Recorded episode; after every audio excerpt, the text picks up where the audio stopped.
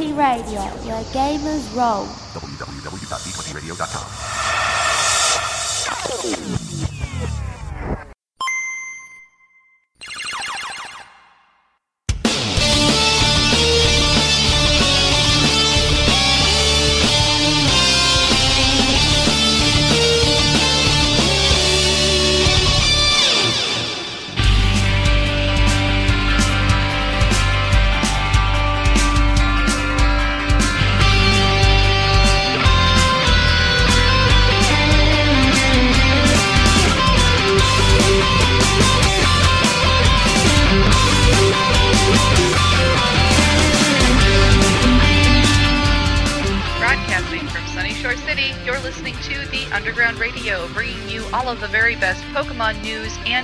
views this side of Twist Mountain. I'm Natil.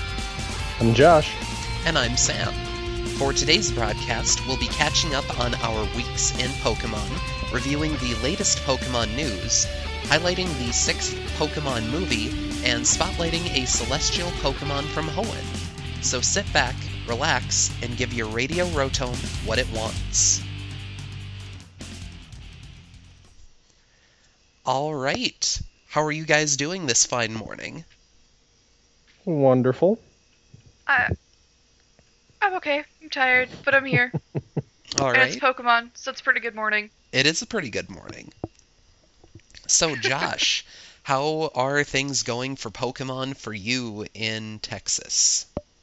Oh, they're going well. They're going well. Um, I actually haven't been doing a holy ton in the game as of late.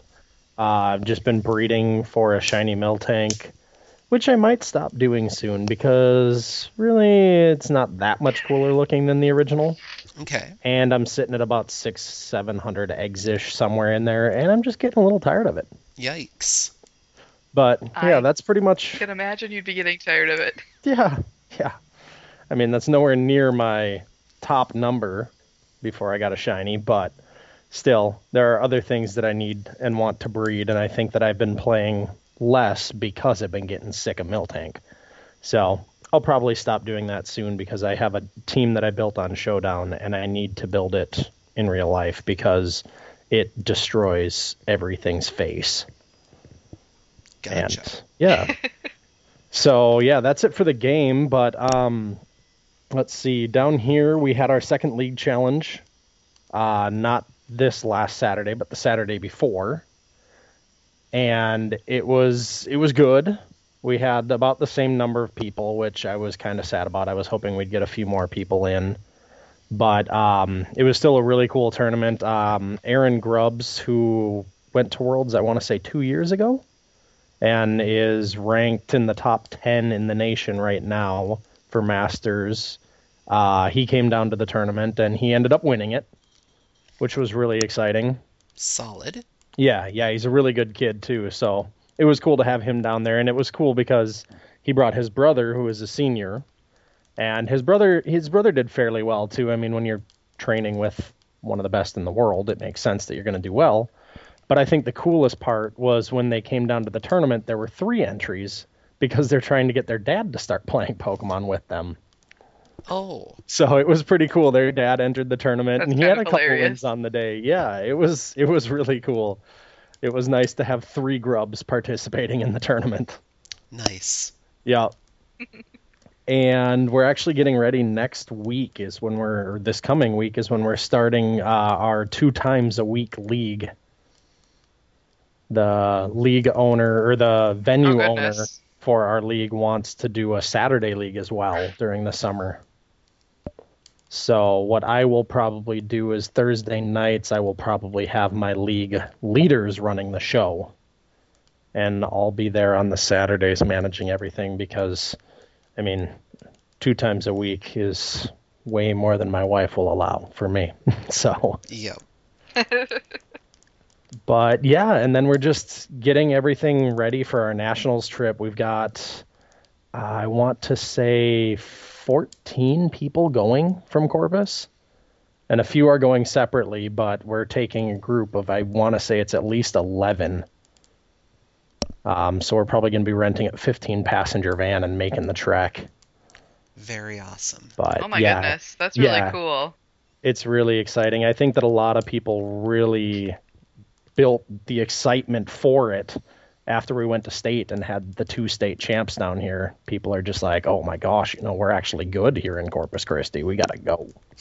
so, it's really exciting. We've got a lot of people. Um, I actually had to talk to a couple people at league this last week and tell them that they need to talk to me about their teams on Thursdays only because I've had kids from league like texting me multiple times a day saying, "Hey, I'm going to use this Pokemon and this Pokemon and this Pokemon." Yep.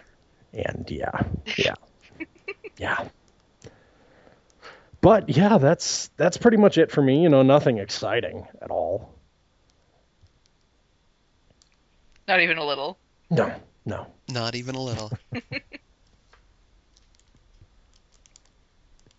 Very Oh well, my literally only thing that I've been, literally the only thing that I have been doing has been playing my Nuzlocke run of Heart Gold. So I'm gonna give everybody an update on Team Girl Power, which is what I'm affectionately calling my team in this run because all of my Pokemon are female.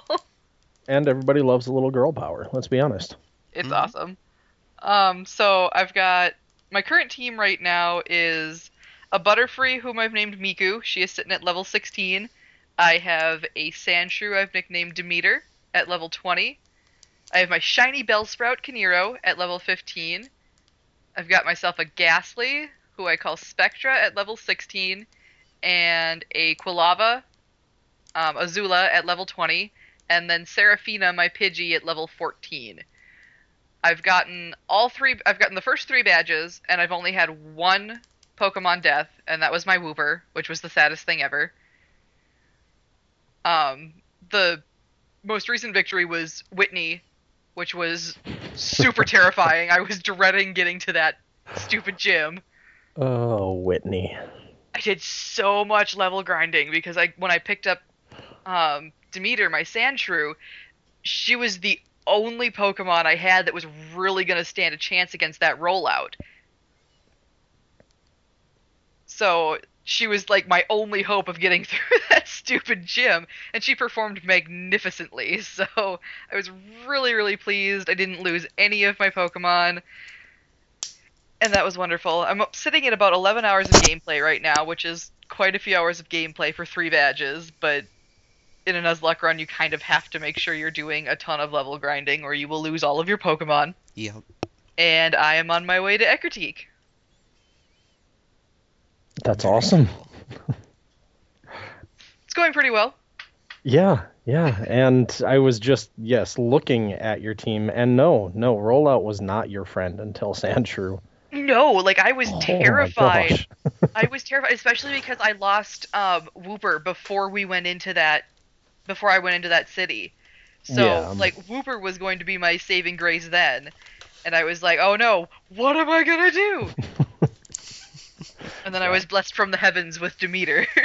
Yeah, because half of your team is weak to roll out, And yeah, two of the other Pokemon on your team have horrible physical defense. So, it was jeez. it was bad. I was so scared. I didn't think I was ever gonna get past Whitney. Well, I'm very, very proud of you for doing it with that team. it was rough, but we we managed to make it. And I think like this Heart Gold and Soul Silver are at a point in the series where the AI is a little bit better. So when I put Demeter out, Whitney didn't use quite as much rollout because Sandshrew resists the rollout. So that made my life a lot easier. That's good. Yeah. it was the milk drink that killed me. Mm-hmm. Yeah. All Cursed day milk- long. A cursed milk drink. That's why I'm breeding a Miltank right now. You should just name it Whitney. I should. I don't know. I was gonna stick with my two percent, but Whitney is good as well. It will It is. strike fear into the hearts of your opponents. People are traumatized by Whitney. Yes, yes. All right, We've all Sam, had our experience. what have you been up to, Sam? Well, I've been getting ready for my league challenge that'll be this afternoon, and that'll be really cool. I'm looking forward to it. There are a number of people who are going to be showing up, so kind of hoping maybe we can break even the 18 that we set last time. So that'll be exciting. Uh, we also had the Elite Four tournament the other day too at my league. And of those, of the eight challengers that fought the Elite Four, only two had any wins of any kind. Oh goodness. And of those two, only one of them had enough wins to be able to fight me. Jeez. So You've got It- a pretty hardcore Elite Four going on right now. Yeah, the difficulty has apparently ramped up rather significantly, and then the person who made it through the Elite Four to fight me was Scott, which was also a very pleasant surprise because he hasn't really played a whole lot since Gen 5. So he ran through and he put the hurt on two people and then got to fight me. And that was really exciting. If i was glad that it was him too. If i wanted anybody to be able to get to fight me hopefully it would be all eight people but if anybody was going to do it i wanted it to be scott Yeah. Scott. scott I still love you, Scott. It's fine. so that was the thing and we have also been talking a little bit more about um, the trading card game up here, trying to expand that, especially when it comes to uh, possibly a couple of tournaments where we have an entry fee for people to pop in, and then we can use the entry fees to get bigger and better prize support for people, as opposed to just kind of hanging out and just oh well you know it's a free tournament and i guess if i want to do a buy-in we can do it that way. So i don't know. I'd like for it to have actual prize support by giving the money that we collect back to the store and then the store would determine what is worth their while to give to us as well Yeah, Everybody loves prizes. It's let's true. be honest. and you know i have a really good feeling about it this time around especially because i'm kind of on a winning streak with this one actually because i've been going to a lot of stores and they've been very receptive to the idea of what I've had to say when I go in there. Like I was just in GameStop the other day and I spoke to the manager there and he said he was totally okay with me putting flyers in the store for people to pick up. Well, that's a new thing. It was a very new thing. I just walked in there and just like so if I put flyers in here for a tournament that we were going to have in maybe a couple months, would it be okay if we would do this? He said, "Yeah, sure, that's not a problem." Nice. And I was just like, "Well, what changed here?" But Yeah, because we were we were definitely not allowed to do anything like that when I was working there. Like Yep. that was that was just like the corporate rule. Uh-huh. So I'm thinking that there's a little bit of gratitude there for the event that we held for the midnight release of X and Y there because what we did there and at both locations was pretty amazing for helping boost a lot of the excitement for it. I mean, we we busted our butts getting a lot of that stuff ready to go. So I think they were appreciative of that fact. Which is good. I'm Yeah. I was glad to see that happen because putting some flyers like those little sixth page things in there for people to just pick up and take with them would be tremendous for getting more people coming to League. I can tell you from experience it works very well. Oh, yes. By the way, I need that document again because apparently when I had to reset my computer, I lost that. So if you still I have can it, email it to you. perfect. Thank you very much. I'm here to serve.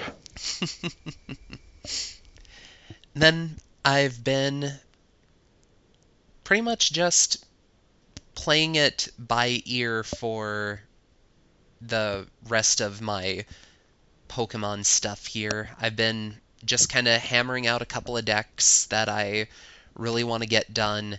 And for the video game, I've been trying to complete my version of Y so that I can get my Mega Stones there and transfer them over to X. Mega stones are good. Yes, and I need to do it because I don't have the Aggronite. Ooh, And yes. that is kind of a critical thing. It's the one part about Pokemon X that I don't like is that I don't get the Aggronite. And otherwise, everything else is just brilliant. So, you know, that is a thing. Also, uh, Natil, you and I need to trade a Pokemon at some point. Oh, do we? Yes, you we do.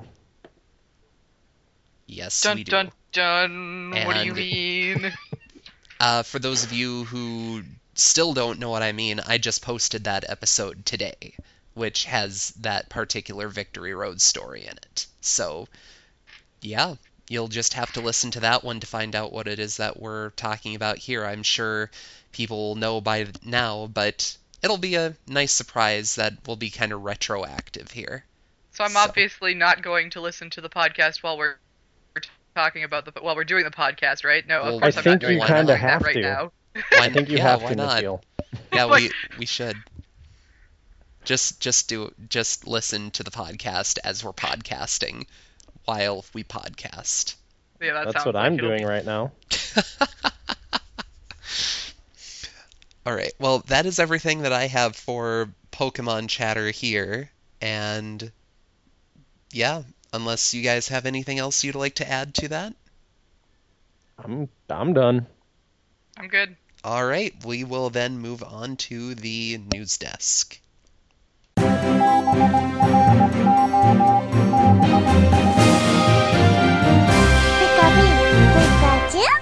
And now it is time for our news desk here, and we have a couple of underground announcements for everybody. The first of which is that voting for Double Team is now open. So, for Double Team, you can go to the Facebook group, you can go to the D20 Radio Network forums, you can also just send us an email or a tweet. You know, any way you want to. We'll take the first three suggestions for Double Team, and we'll spotlight that particular Pokemon after people have voted on which of the three that they would like to see a team built around in the near future, and have that be the main topic of one of our episodes to come in the future. That is going to be intense. Double team segments are always intense. Especially that one time when we got all of those um, Helix fossil ones, where it was like Pidgey and Pidgeotto and Omastar, and then Pidgey took it. that was just like, guys, come on. Oh well, and I guess in other other underground news, there's apparently a new segment that's going to be coming soon. Yep. Um, Mitch had a suggestion on this one, and I thought it would be a really cool thing to do. We would take a. It would be similar to Double Team, where we would take a trading card game card that people would like to see a deck built around. And then we would kind of feature that card and describe which decks that we would build around it. And I think for this one, we'll have the caveat that it has to be uh, a- like a recent set card. Like, So within like the current rotation. yeah, because if someone was just like, yeah, so I want you to build a deck around Delta Mew. Delta Mew or base set Charizard. It's just like, okay. So I've got this base set Charizard. There's only one in this deck, which is also a Virizion Genesect deck. So,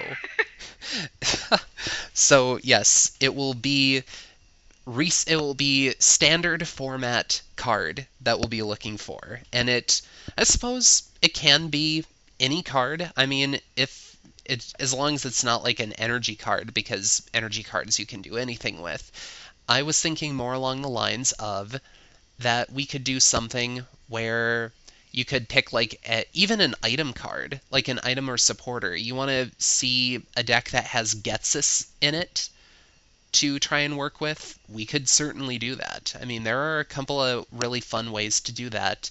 Um, if you want to see a specific Pokemon, like the new Plasma f- or the new Flashfire Butterfree, or maybe even the X and Y Sableye, you know, something along those lines, we can certainly build a deck and kind of have it be a fun little thing for the side for everybody to listen into. That does sound like fun. Indeed. So, as for not underground radio news, we have a couple other interesting segments here. The first of which is that Rising Fist has had some new scans posted of the set here, and as everybody predicted, it is going to be a very, very intensely fighting type strong set. Well, Uh, with a name like Rising Fist, it kind of has to be. Turns out it was actually going to be about lightning types. Snap! I'm getting back into the TCG. the um, the new cards that have been featured have been uh, Lucario EX and Mega Lucario. I really Oh hope my. that Mac gets back into the trading card game for that one You probably will. because a Mega Lucario deck would be like his thing. It would. Um, we also have had uh, a couple of really awesome items and supporters. Uh, one of the supporters in particular was Korrina, who, for those of you who remember X and Y, was the fighting type gym leader. She lets you search your deck for one fighting type Pokemon and one item card and put them into your hand. And that's pretty solid. It also has a stadium card in the form of Fighting Stadium, which allows all of which allows all fighting type Pokemon to do 20 more damage to Pokemon EX.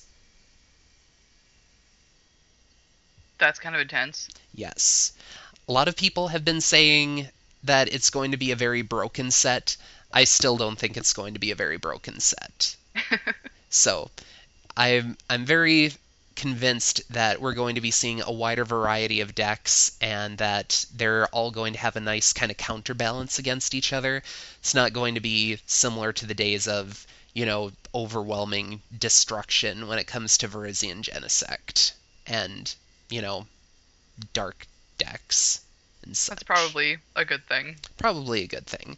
Personally, I'm hoping for the not this next set Rising Fist, but the set after that to be a lightning type set because I would love to have a Mega Manectric deck. That'd be sweet. Right. There have also been some cool lightning type cards that have been released in the last couple of times too, like the Raichu with Circle Circuit, which is beautiful. And then you've also got the Luxray, which did pretty well by itself. So, yeah, I'm really looking forward to it. In special Pokemon event news, we have a new pattern for Vivillon that has been discovered. It's called the Fancy Pattern Vivillon. This Pokemon will be distributed once 100 million Pokemon are traded on the GTS, which is becoming a reality more and more rap- rapidly every single day. It's true. There are tons and tons of Pokemon being traded on the GTS all the time. Is this GTS or is this Wonder Trade? Like, does that count as a GTS trade? I don't think the Wonder Trades count. Oh, then I'm not helping at all, darn it. Um, but it's you know it's a really cool deal. I'm really excited. I love the Vivillon patterns. I recently discovered a um, subreddit de- dedicated to people trading Vivillon patterns around. Well, that's awesome. So I'm going to start hopefully breeding up a bunch of the pattern that I have and exchanging things around for all of the Vivillon patterns ever. Yeah. I still need to do that as well. Some of them are really pretty. They are really cool. I want to get the Pokeball one from France. Is that where it was? Probably. Oh, that'd be I think that's sweet. Yeah. So, Josh, And- there are yes. new Pokemon specials, aren't there? Yes, yes. Are, are they Um, going to be as part cool as Pokemon Origins? Well, part one aired yesterday. Uh, main character in that is Alan, which made me so happy because it wasn't Ash. Yeah. And I did watch it, and it was actually really like it was surprisingly good. They did talk about Ash at one point, so I know eventually he's going to run into Ash. Okay. But um, I was a little disappointed. I was telling Sam about this before we started recording. Um, because it was a special, I had assumed it would be longer, Oh, but it was only a half hour episode. Um, I know that they're going to be doing the rest. I don't know the dates, but this was just part one, and they're all going to be on Cartoon Network. It was on at seven in the morning yesterday, here in So- Central Standard Time. So what's the point of the specials? Like, what makes them specials as opposed to regular anime episodes? Well, Alan's main Pokemon, his go-to Pokemon, is his Charizard, which has the Charizardite X. Oh, cool. And what he wants to do is he wants to prove that his Charizard is the strongest of all the Megas. So he is going around finding people who have Mega Pokemon, and he wants to defeat them all. Oh, And it it was actually really cool. There was a side character, kind of like Ash's Misty. You know, the person that's following Alan around everywhere that I wanted to punch in the throat. But aside from that, it was really good. which Mega Pokemon did he fight in the first one? Uh, he has he fought not? a few. Oh, okay. So we've we've already gotten to see several of the Megas in battle. Yep, yep. The first one he fought was Absol, and then oh man, why am I not able to think of the Pokemon that guy had? I can't remember the second one he fought, and then he finished by fighting Mega Blastoise. And he and his Charizard beat the Mega Blastoise. No I'm not gonna give away any spoilers, Ah, fine. I'll go watch but it. let's just say it was a really cool fight against somebody that we all know in the Dun, Pokemon X and. Y world. Done. Awesome. All right. Yep, I'm definitely going to have to look that one up. That sounds awesome. Yeah, it was really solid. So, in much sadder news, uh, Nintendo has officially closed all of their online features for all Wii and DS systems and games. Yep, as of Tuesday, May 20th. So it's Which is the saddest thing ever. it's been a while, but you know, at the same time, it's good to move on to the next tier of Pokemon games, which have started off with a fantastic start so far. Yes, and my favorite part about these things going down is that there is no longer access to um, like genning and things like that. Yeah. That as makes far as I know. That makes sense. I have sort of like a personal sadness about it because that means that um, my friend Ross and I can't do Pokemon battles anymore. Oh. Uh, Showdown. Because he, well, yeah, there is Showdown. If I could get into all that again, but Yeah. what You else we got? What else we got on the news desk? Let's not poke at me in Showdown. All right. So, congratulations to everyone who participated in the May International Challenge. Enjoy your Enigma Berry.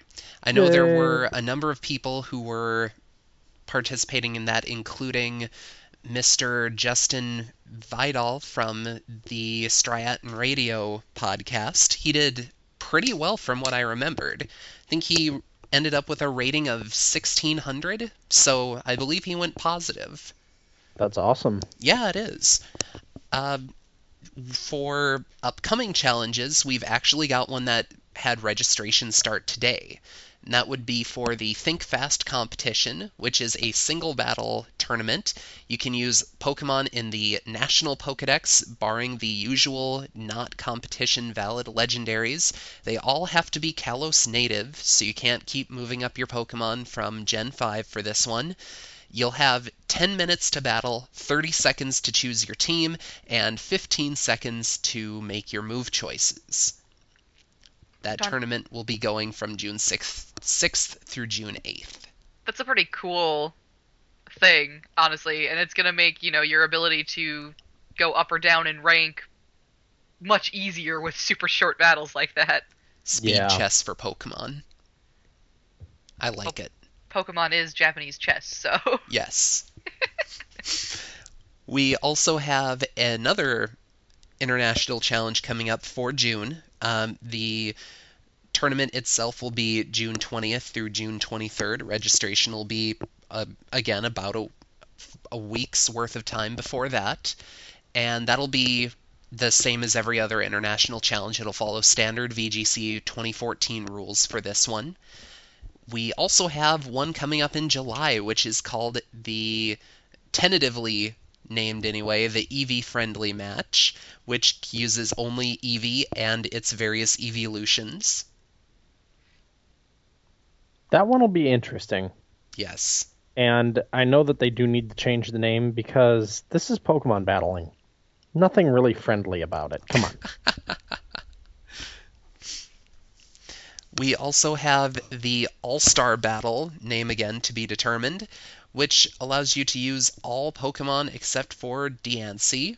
You can use Transporter Pokemon, and you can use legendary or mythical Pokemon, but no more than two. And so it's VGC 2010. pretty much.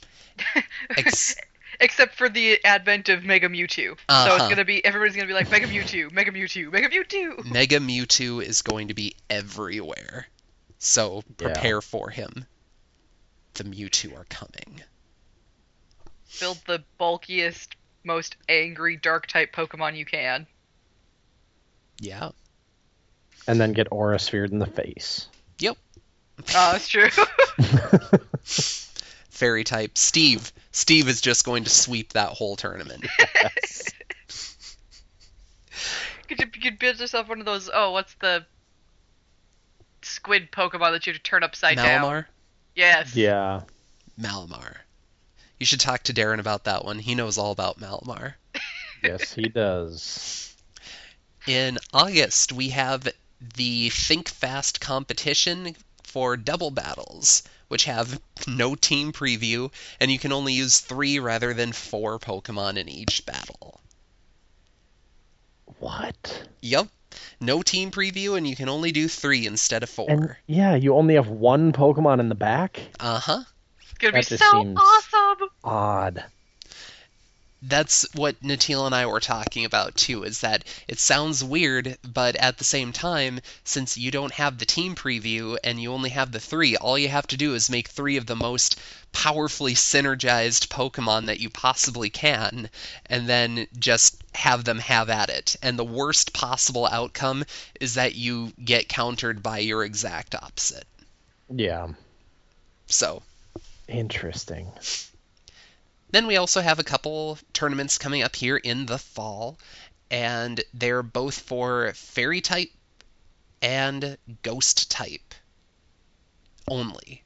And the ghost type only, if I'm remembering this correct, you have to have a Pumpkaboo or Gourgeist on the team Okay. for the Halloween one. Which I'm totally okay with. Yeah, they're yeah. Gourgeist is an amazing Pokemon. Suddenly a reason. Oh, I want a Pumpkaboo though. Pumpkaboo is so much cuter than Gourgeist. Pumpkaboo is like the cutest thing in the entire universe. Until I it, don't know. you know, Shh, it totally does is. awful things to you because it's a ghost type and ghost types are terrifying. So, Pokemon Origins is now available for purchase on iTunes in the US and Europe for $2.99 in HD or $1.99 in standard definition per episode. And that is well worth the money. Absolutely. I yeah, yeah. Pokemon Origins is the best thing to happen to Pokemon since Dunsparce. Indeed. and now that I have an iDevice that can actually play video like this, I'm very, very interested in picking it up. Well, there you go. As Mitch shakes his head. That's it's literally what's happening right now as soon as he's listening to this episode because he and I had a discussion just yesterday about how much iPods suck. So, yeah. Well, he can take it up with my Epic iPhone, so.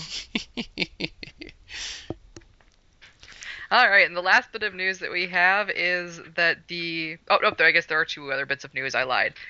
The Pokemon Company has registered a new trademark, and this time we actually know what it's going to be for because it's super obvious. They have registered the trademark for Delta Emerald. I wonder what And you that's know going what? to be about. It's completely a tease. That's all it is. It's not going to happen. They're just doing it to be jerks. Turns out Delta Emerald is the code name for Pokemon Z. it's sort of like how Troze Blue 2. Harvest was the code name for Star Wars. It's it's an interesting thing though because I I should go back and see if they ever registered um, a something crystal trademark when Heart Gold and Soul Silver came out. Yeah, Because if they didn't, maybe it's not such a tease. there you go. Could be the case. Dun dun dun. Hopefully, will be the case. And to honor the World Cup football team from Japan, the Japanese players are receiving a special Pikachu giveaway with the move Mega Kick. Because Pokemon. Because Japan. Because clown shoe feet doing a Mega Kick. Just- Clown shoe feet. I don't even know. I don't know either there, Sam. He's got like the next stage above little Togekiss feet. So I, I just I don't know. Yeah, I I, do picture a Pikachu flying through the air with like his foot on fire, about to kick something in the face though, and that that's pretty entertaining. Yeah, I suppose. That is a pretty good mental image. All right. Well, that is news, and we will now move on to the main topic, the part that everybody has been waiting for, which is the review of Jirachi Wishmaker.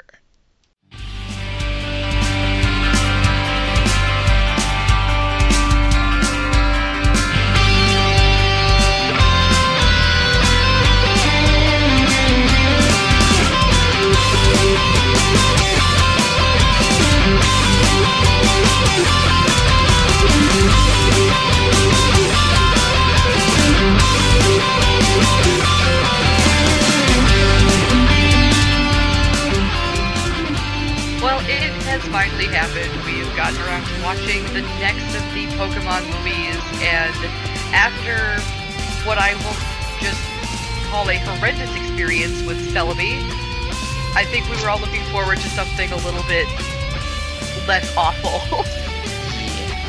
and Jirachi Wishmaker sort of provided that. It was definitely not the worst of the Pokemon movies I've ever seen, and I don't think that anything will ever be worse than the Celebi movie, but let's sit back and relax and talk about this quote unquote film.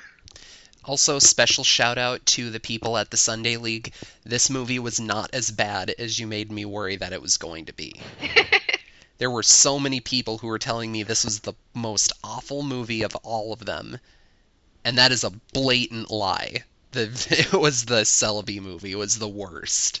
I had already seen this before we got around to watching it um, because I owned this movie at one point in time, and I don't know whatever happened to it, but you know,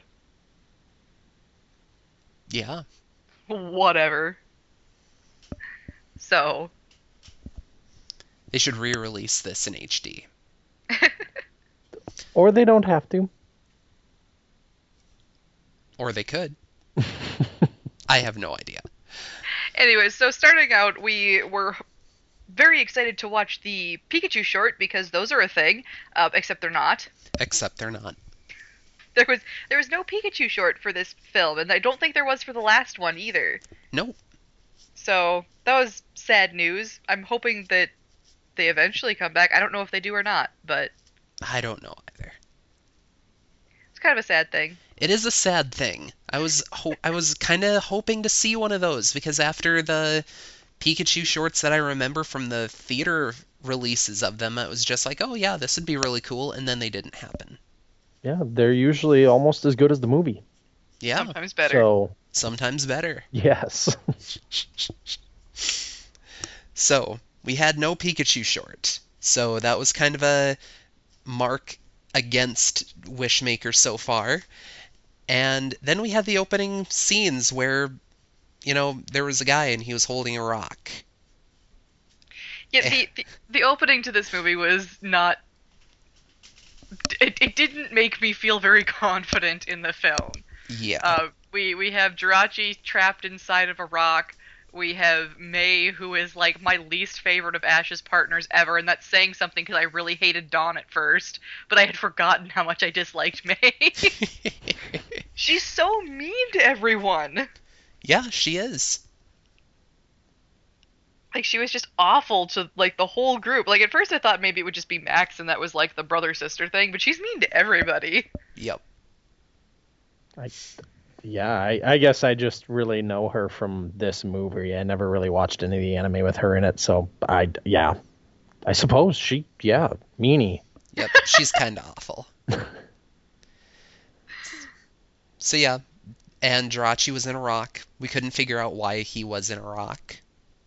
Well, know, that just- that's in Jirachi's lore though, is that he does sleep for the thousand years, and I guess when he sleeps, he covers himself in a rock for protection. Yeah, that it was just one of those things where it wasn't explained to us very well in the beginning of the film, and so we didn't really understand the process of him hibernating and feeding his energy that he gathers from the comet into the forest again until the end of the movie, and that was probably not the best way for them to have handled that in the film.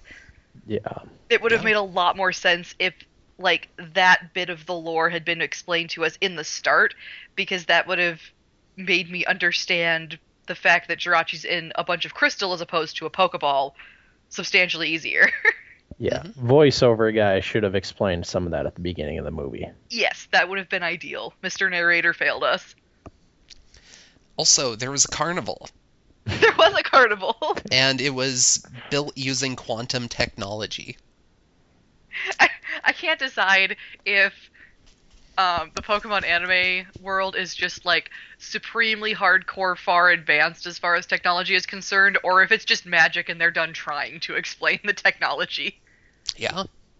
Because Yeah. them, you know, knocking around those like jello balls and then popping into crates of flooring and then the That- flooring just mass producing itself was just like, well, how does this even work? And after the flooring had gone all the way around the outer edge, it sucked up into the middle, and then the giant poles shot up from it and went up to the top, and then there were all the bubbles that formed inside the holes in the wiring. It was it was a pretty impressive method of carrying around your giant circus tent. Yeah, and it was much better than the CGI of, you know, many movies past. For example, the Jira- the Celebi movie. The Celebi movie had some bad CGI, and so did the Latias and Latios one. Yeah, it did. So But everything was much smoother this time around, and I liked it. But can we talk about the Great Butler for a minute? I've I for- don't like the Great Butler, so no. I Awful. I did not catch that he was the Great Butler at first. I just saw him and it was until, like, I, until I started calling him the Great Butler in my horribly sarcastic "We're watching a Pokemon video" voice. Yep. No, the whole time I was watching, I was just like, he's he's not a butler. He's a magician. And then he was just like the Great Butler. Oh, okay. Now things are sort of making sense, I guess. Once you become the Great, you're automatically a magician. Yeah. He had a s- he had a, a really interesting Pokemon team Yeah. for for his magic show. I mean, he's sitting there with a Kirlia, a Dusclops, a Mightyena. Yeah. Or were those the only three he had? He At has least- a Salamence as well. Oh yeah, but we figure that out much later in the film. Yeah, yeah, those are the three that he uses for his show. Yeah, it's kind of uh I was kind of surprised at his team too because it was just like, yeah, I've got this Mightyena and I've got this Kirlia and you know, I've got this Dusclops and then I've got this Salamence. And it's like, oh, that escalated quickly. so, and probably the part where it started getting weird for me was when Max started hearing voices in his head. And I was just like, oh, this is this isn't going very well for him, is it? Because part of me never quite figured out why Jirachi chose Max of all of the people in the crowd. I mean, I get it from like the you know we're writing this movie. This is our main cast of people standpoint, but normally they choose Ash because Ash is the hero.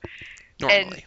Max is just kind of like the young tag along kid, and he doesn't necessarily have any like special affinity with psychic types or with steel types, so I don't. Why did Max get to Well- have all of the fun with Jirachi?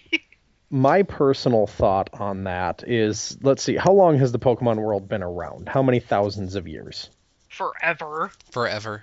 So let's how many thousands? Just throw out a number. Uh, 25,000. Okay, so 25,000 years Pokemon have existed on this planet. So that means that Jirachi is really only 25 weeks old, if you think Okay. about it. So that makes him pretty young, so he's going to pick the younger character because Jirachi, I mean, just from watching the movie, he is just a toddler. He's just a kid. It's true. No, so I- he's picking the younger character to be friends with. and I totally get that. I guess what I didn't make my point super clear. Um, in a lot of like the episodes and the movies and things like that, we're introduced to a character that has a specific connection with the lore and what is going on in the film.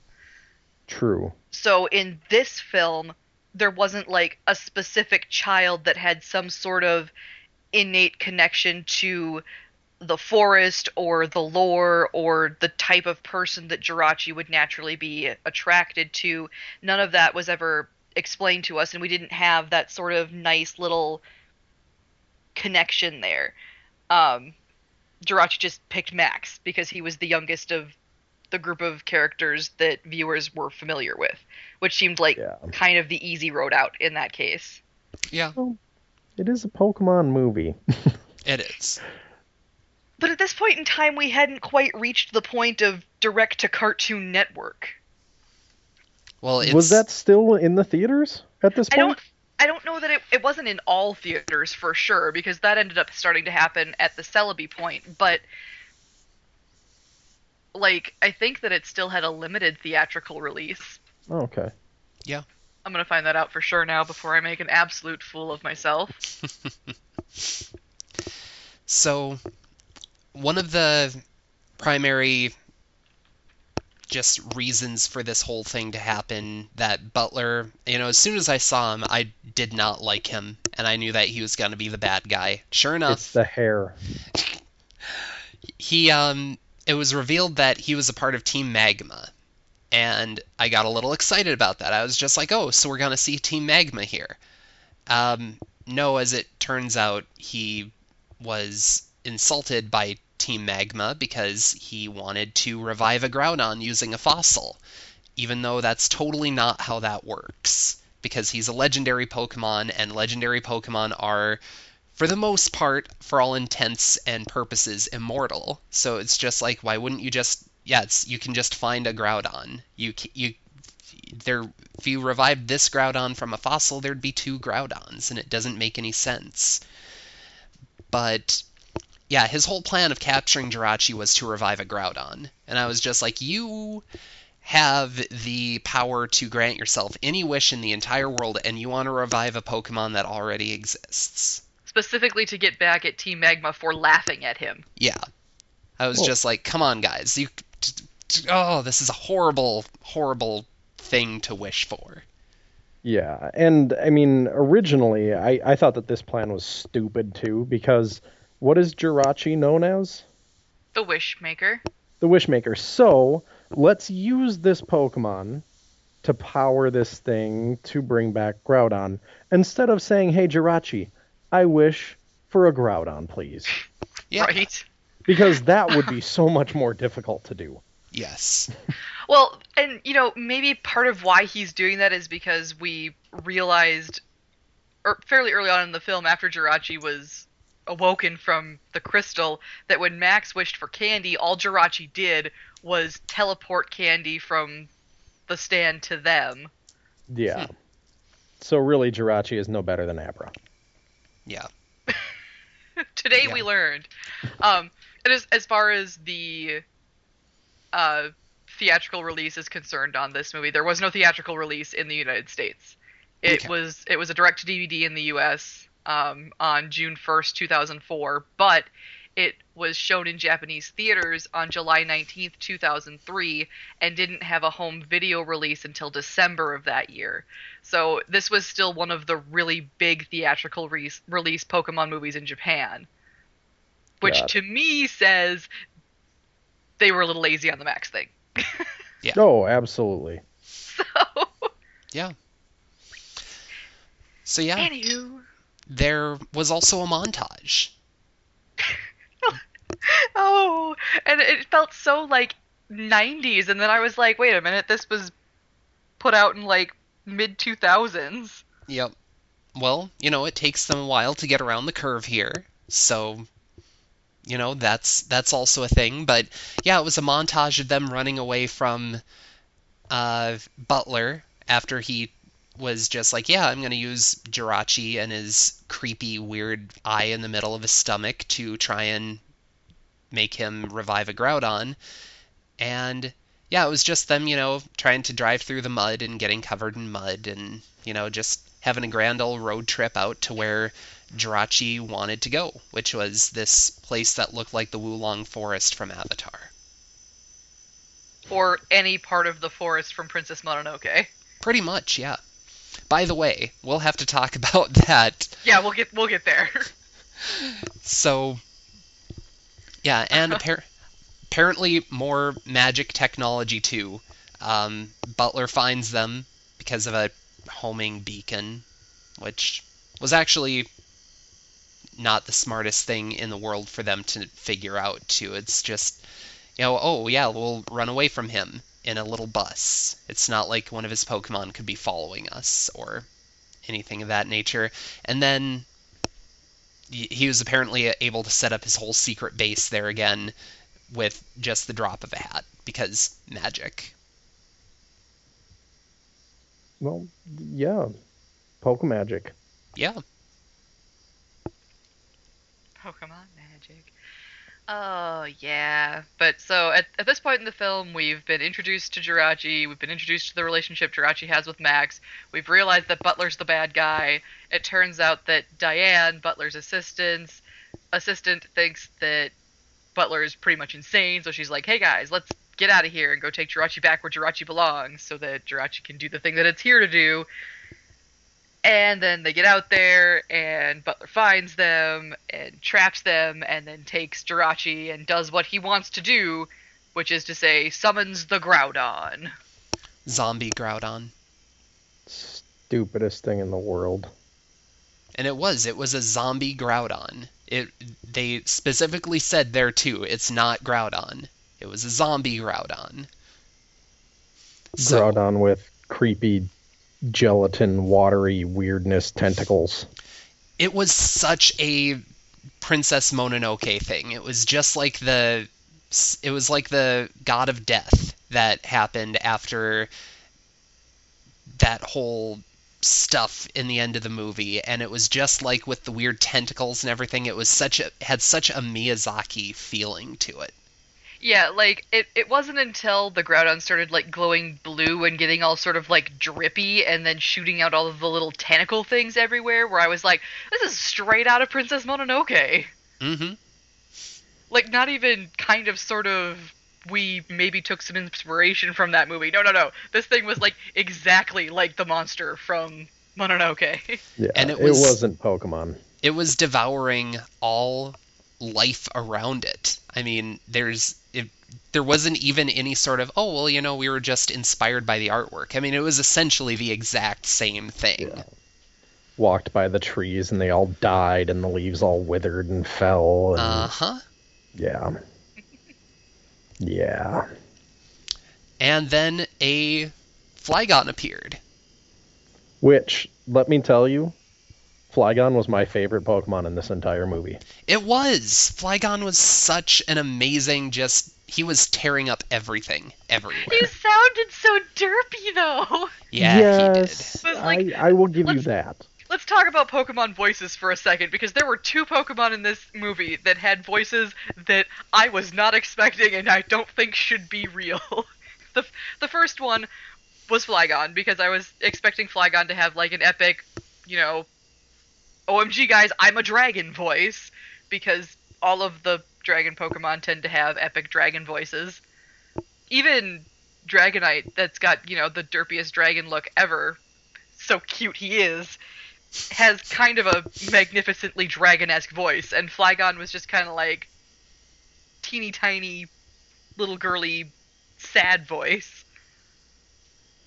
Well, that's not fair. I, I didn't think it was that bad, but okay. I was I was super surprised about it, and honestly, it wasn't as bad as the second Pokemon I'm going to talk about, which is Absol. Who had the deepest voice ever? That Pokemon opened its mouth, and I thought I was going to die. like That's I genuinely kind of Absol's thought, deal. yeah, but like when you look at the way that Absol, Absol's appearance to me doesn't lend itself to contra bass voice. Like not even bass. That was that was a step lower than bass. That was contra bass. Yeah. Well, I think you and I are going to especially have to disagree on that particular one too, because we actually talked about what Mega Absol would sound like, and you were just like, "Oh, Mega Absol would sound like that," and I was like, "No, no, it wouldn't." Mega Mega Absol could sound like that because No. it's bigger and badder, and Mega Pokemon can have deeper voices, I guess. No. nope, nope, nope. Mega Absol would not sound like that, or Absol. Well, Well, then- hey, I've got a good idea. What? Watch the Pokemon anime special that was just on yesterday, and you'll hear what he sounds like. Okay, Done. done. I'm Oh, and by settle the this way- question forever. I just remembered. It was Mega Garchomp. That was the second one. Okay, Oh, Sorry, well, that was magic. very delayed, but there you go, everybody. Enjoy. all right. So back to the movie. Um, we have now, Jirachi has now been forced to use its power to summon zombie Groudon. Butler is upset because he's realized that he can't force a Groudon out of this thing, and he's made a terrible mistake. And now the forest is dying, and Groudon's gonna eat the whole world and all of the energy of all of the Pokemon. And Groudon's sucking up Pokemon with its weird tentacles, and then you see them in these awkward bubbles coming up to like the front of his stomach, and it's super weird. And Butler then has the most magnificent plan on how to finish this Pokemon and make everything right again. He suggests to our band of heroes to simply reverse the polarity of his machine. Reversing it the takes. polarity. It's it's a solid plan. Welcome to we thought that this was sciency and then we realized that there was no science involved. So have this fancy science word and maybe you'll forgive us. Yeah. it was magic. You don't need science with magic. You just have to reverse the polarity. That's yeah, all. and that's that's a magical term, yeah. I Had I- suppose. had I been drinking anything when Butler had said we need to reverse the polarity, I would have spewed it all over Sam's television because I was so utterly shocked by that method of planning. Who puts in the ability to reverse the polarity on the machine that you have intended for only one purpose? So I have this I have this continuity that you need to watch, Natil, and it's called Star Trek. This happens all the time. I know. I've watched a lot of Star Trek. Star Trek wins. Yeah. Uh, so they they reverse the polarity, and then Zombie Groudon goes is, away. Um, is unzombified. This Sort of. was the weirdest part of the movie to me, or one of them. There were a lot of them. Well, yes, there were a lot of them. But yeah, he's like absorbed back into the machine and then shoots off into space and is like gone and, you know, explodes into blue, happy shooting stars. It's. And then, It's where Deoxys comes from. well, okay, sure. But then all of the Pokemon and people start like just appearing on the Earth again. I think... They didn't shoot up into space and explode with him.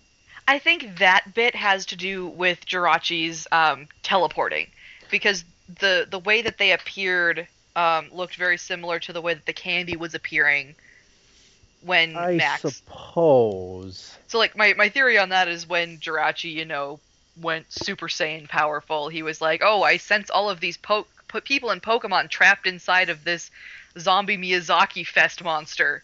I will teleport them out before I shoot this dude into space." But why didn't he just do that in the first place? Magic. Because or he wasn't because teleport he wasn't the Groudon out of there. because he, he wasn't- reversed the polarity. He wasn't in Super Saiyan mode yet. In order for Jirachi to reach Super Saiyan levels of power, he has to have the polarity reversed.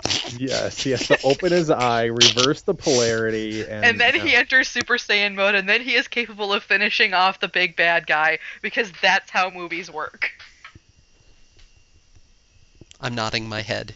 I still don't like it. I'm shaking mine. So, and you know, after this all happens, um, Butler and his assistant Deanna's plan is to kind of just live in the forest as simpletons from that point onward. You know, there's Which strikes me as so sad. I was like, why can't Butler have like reached this point of, you know, I realized that what I did was wrong, and now I'm going to go back to making the lives of people around me happy by reclaiming my epicness as a magician. Why does he have to just leave all of the magic and stuff behind and become a forest simpleton? Oh, that's right, because this is a Miyazaki movie. yeah, well, I think that that actually makes sense because he made a mistake. So he's going to stay in the forest to make sure that nothing else harms the forest and nobody else comes for Jirachi's, you know, rock creepiness now. it's totally a Miyazaki film.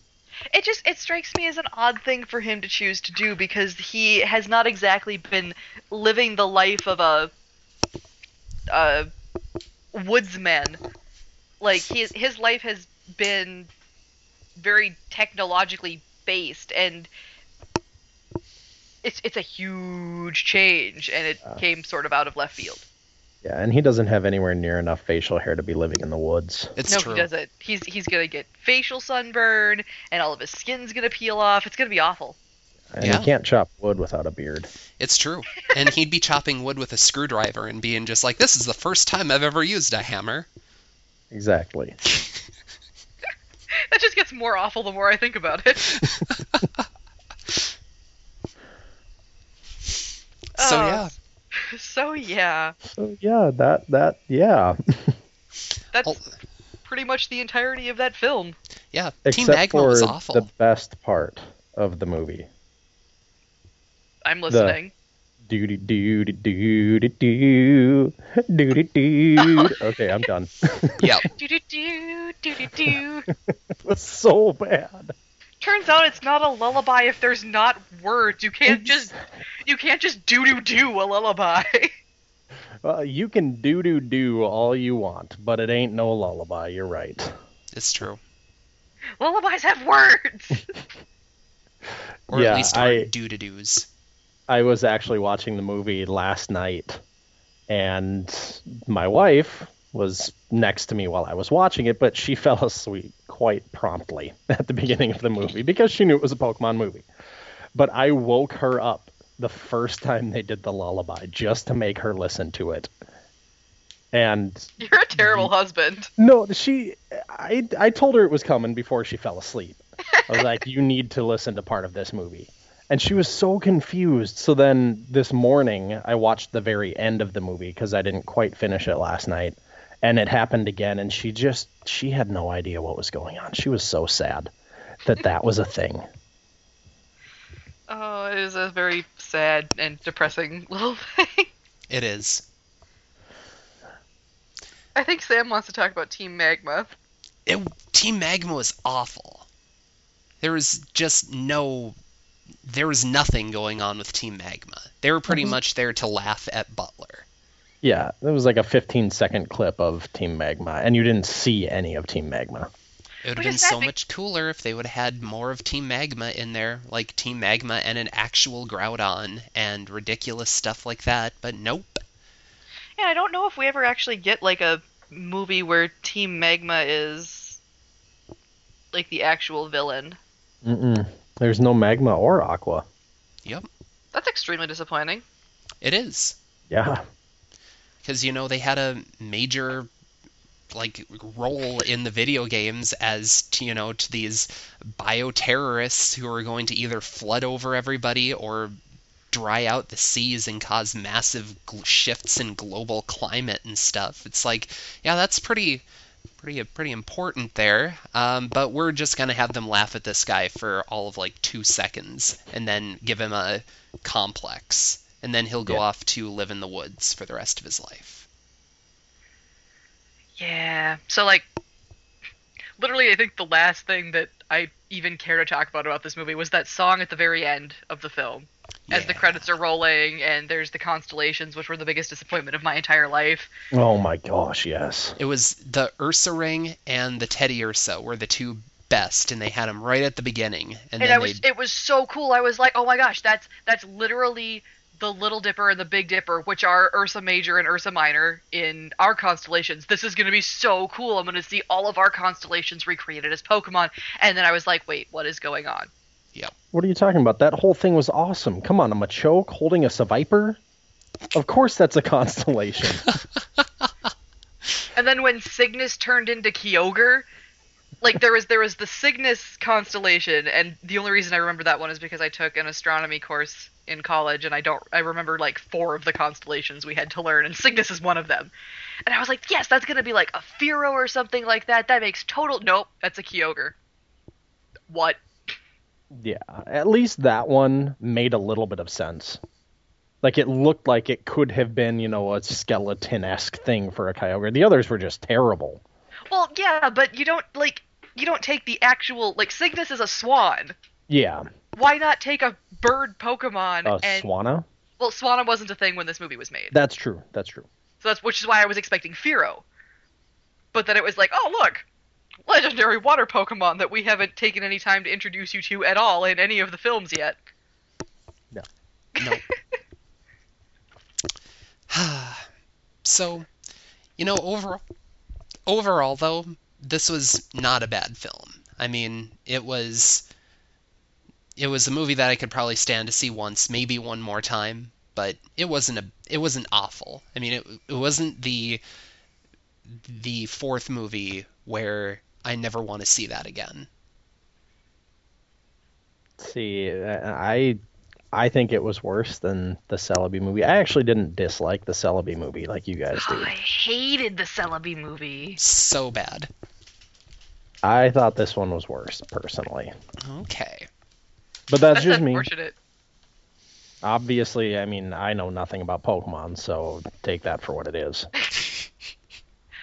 Thus far, honestly, I think that like I obviously loved the first Pokemon movie. That was a fantastic movie. Yeah, the second movie was okay. Like the the Lugia movie was not so bad. Then we had the the Entei movie, which was weird.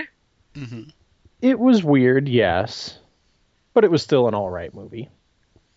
I saw it in the theater and I enjoyed it. Yeah. And then after that comes Celebi. Yep, where does Pokemon Heroes fit into all this That was the nonsense? fifth one. between these two. Oh, okay. So Heroes was the last one, and then Wishmaker is six. Okay. Yeah.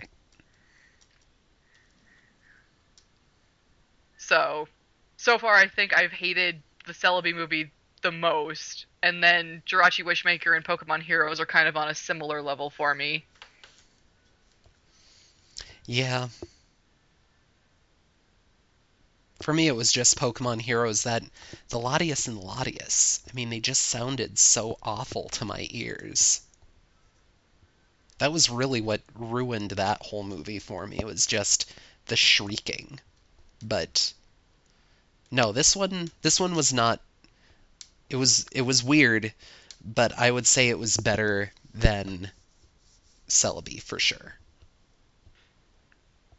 Well, I guess that kind of wraps that up. What is the next movie that we're going to be forced to watch?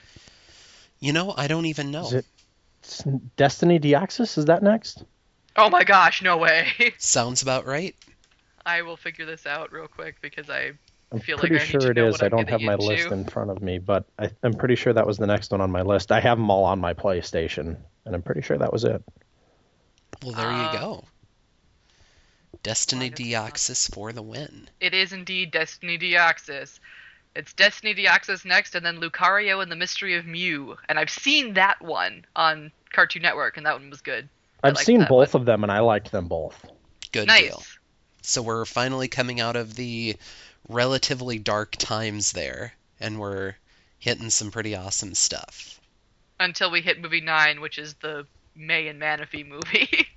Oh, Oh yeah, the the Sea That's- Temple one. yeah, that's that's still coming. We still have to get through that one, guys. all right. Well, we'll we'll get to that and cross that bridge when we need to, but for now, this has that's the sixth movie, not a bad one. Check it out for yourselves. You can find it at just about any place there is ever a Pokemon movie. And yeah, we'll be moving on to our Viridian Forest segment.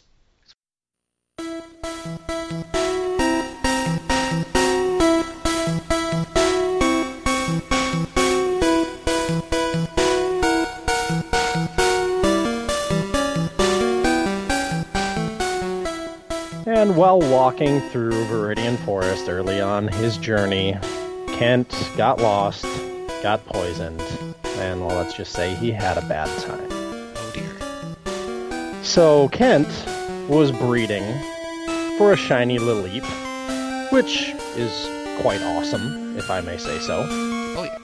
Because shiny Lileep and yeah, yeah, they're just they're beautiful. They're beautiful. That's all there is to it. So he's breeding, and he hatches one.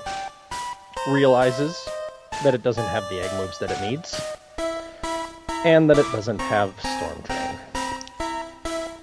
Ouch. And that is just a terrible thing overall. It's it's so awful because it's not like Cradily is going to be one of those Pokemon that can, you know, handle not having both of those things. I mean, maybe one or the other, maybe. Possibly, yeah. And I mean, it's sad because it's not even one of the abilities that you can just ability capsule. Because I would give him an ability capsule. Yeah. But no. No, that is just a useless, in every way, shape, and form, Lily. Yeah. You know, I was thinking about this the other day too. It's just, you know, back in back before Gen 5, it was really if you found a shiny Pokemon, it was like having a trophy piece there. You almost never used it in battle unless you were a hacker. And now in this generation, it's like the shinies are the full art cards of the Pokemon video game, where it's just, yep, I got myself a shiny one, and it's got all the right moves and everything. It's the same as people who are just like, yeah, I built this deck, it's got all full arts in it.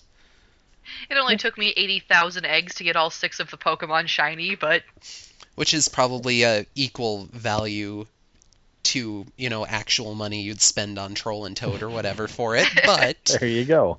you know, it's I I still do feel for you, Kent. I really do. Yeah. It's. No, that's a terrible, terrible thing. It is.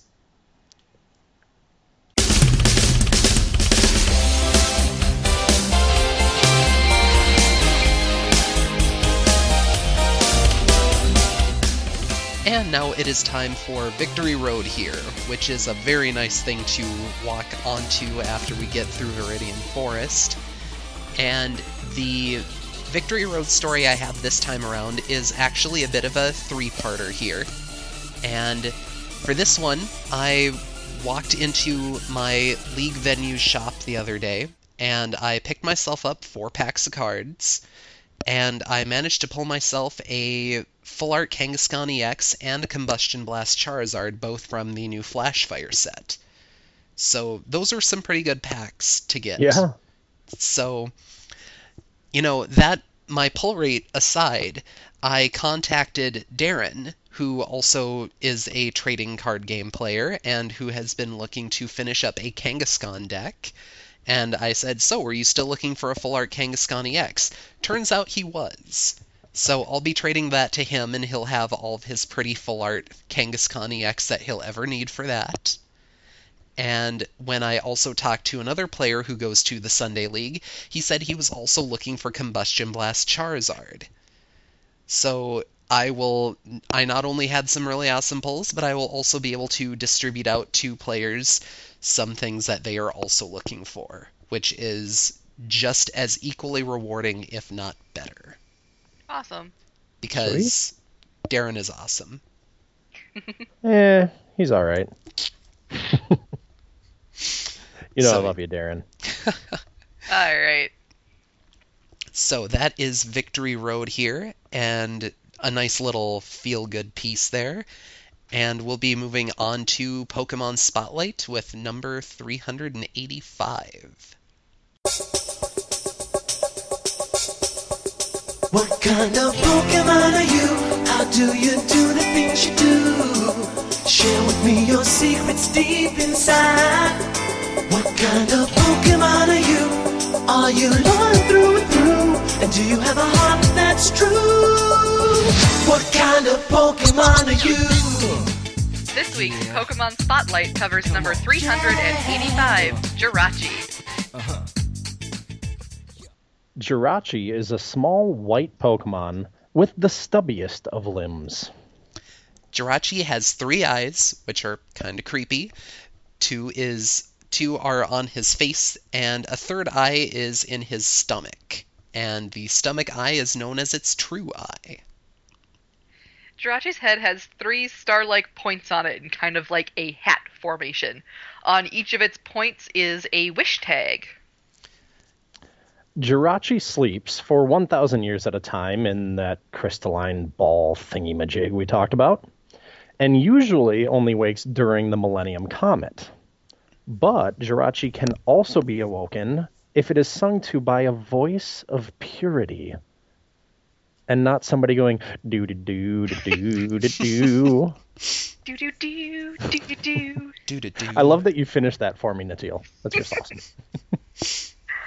Uh, Jirachi is a steel type Pokemon and is by far the lightest of the steel type Pokemon, weighing in at only 2.4 pounds. Jirachi is also one of two non-dragon type Pokemon that can use the move Draco Meteor, but only has access to it through an event.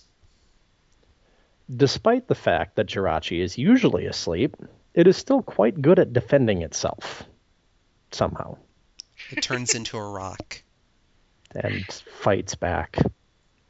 Jirachi is known as the Wishmaker, but in general can't actually grant wishes. It's not magic. It just tends to steal items that you have wished for via teleportation. which is super contrary to its Pokedex entries, because apparently if you write a wish on one of its wish tags, it can make it come true.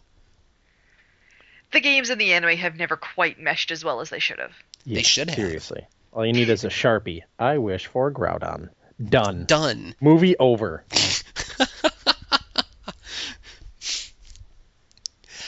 Jirachi's only major appearance in the anime is in the movie that we just reviewed here, which is Jirachi Wishmaker. Jirachi is one of many Pokemon that has the rounded base 100 stats, which makes it banned from all competitive play. Which is so sad. I know. Sigh. Jirachi has a unique attack that is located only in its move pool known as Doom Desire. It has a base 140 attack power with 100% accuracy. The attack takes two turns before activation, much like Future Sight, and hits through Protect, Detect, Sturdy, Focus Sash, and Endure. Whoa. Yeah, it's actually kind of cool. And another thing that I should have noted on there is Life Orb doesn't affect the damage of it. It never goes over the 140 base. You don't get the boost from Life Orb, Oh, which is interesting. that is interesting. So yeah. we we mentioned earlier that Jirachi's a, a steel type Pokemon, but it's a psychic steel type Pokemon in general. If you're going to be looking at it to play competitively, it's important to know that it's a dual type. Indeed. True. Just needs Levitate, and then it would be a useful dual type. It's true. It's it's definitely hard to use it super competitively, despite its you know epic Doom Desire and very well-rounded stats. But you could make it work. I think that you could make it work before this gen. But now, not being neutral to Ghost and Dark type gives Jirachi so many weaknesses. Yeah, it's true. That's true. Yeah. Although it does have the ability to be a pretty awesome um, fairy stabber. Yeah, that's true.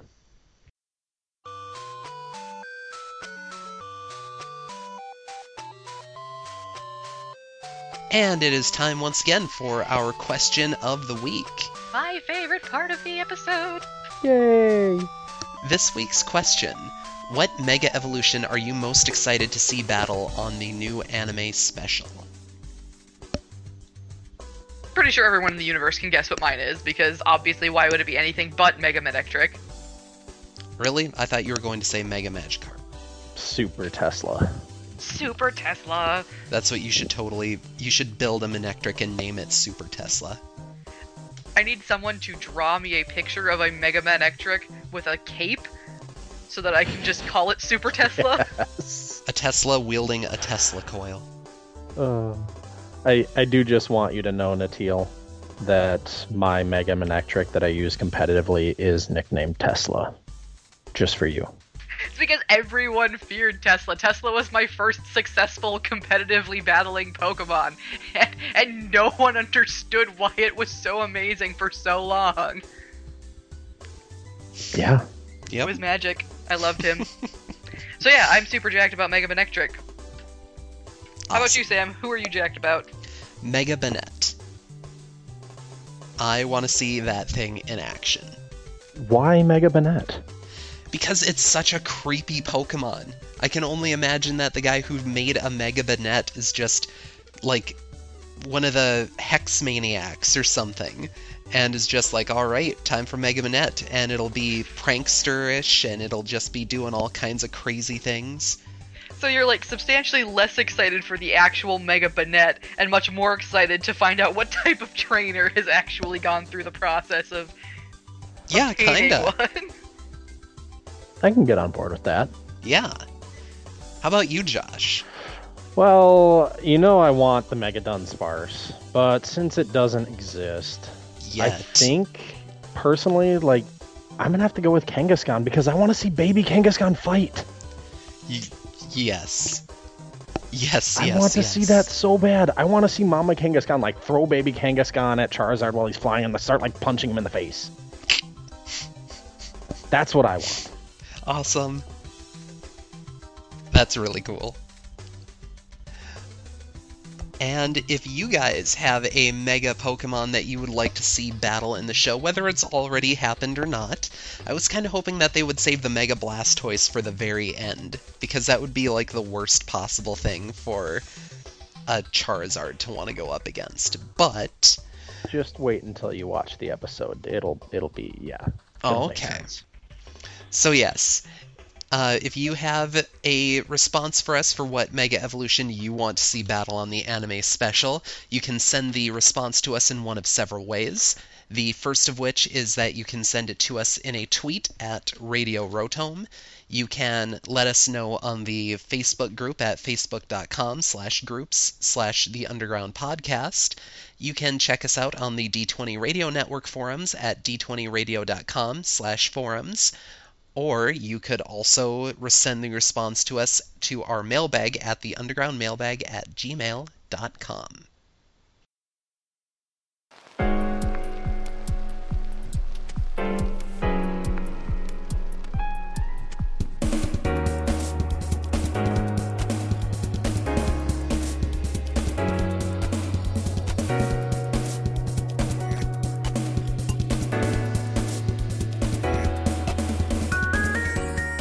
enjoyed today's broadcast, you can find back episodes of The Underground on iTunes or at our website, theundergroundpodcast.wordpress.com. Please subscribe to the show via the iTunes Store or directly through the RSS feed on our website. If you like what you hear, leave us a review or a rating on iTunes. And if you have any questions, comments, or suggestions, send them with the nearest Delibird to our mailbag. Or you can just email us at theundergroundmailbag at gmail.com. We would also love to hear your bumpers. Just record an MP3 of yourself telling us that you dig the underground and send it in. We'll play it at the top of the next episode. Please join our discussions over on the D20 Radio Network forums at d20radio.com slash forums. We're also on Twitter at Radio Rotom and on Facebook at facebook.com slash groups slash the Underground Podcast. Please join us again next week when we'll cover Mega Evolutions and their use in the Pokemon games. So until next time, Poke fans, remember that our secret base is always open to you if you can find it.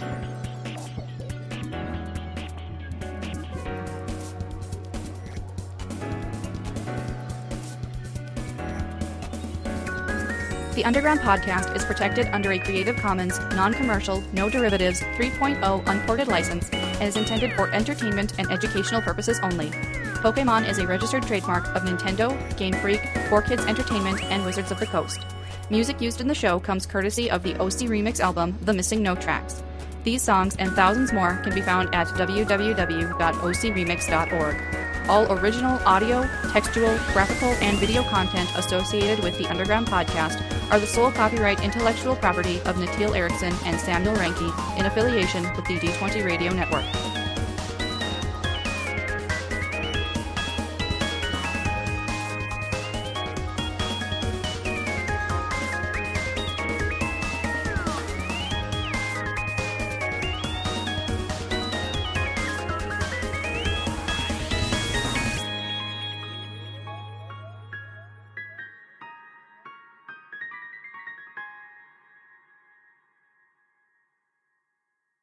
So, Natil, Yes, get ready for this.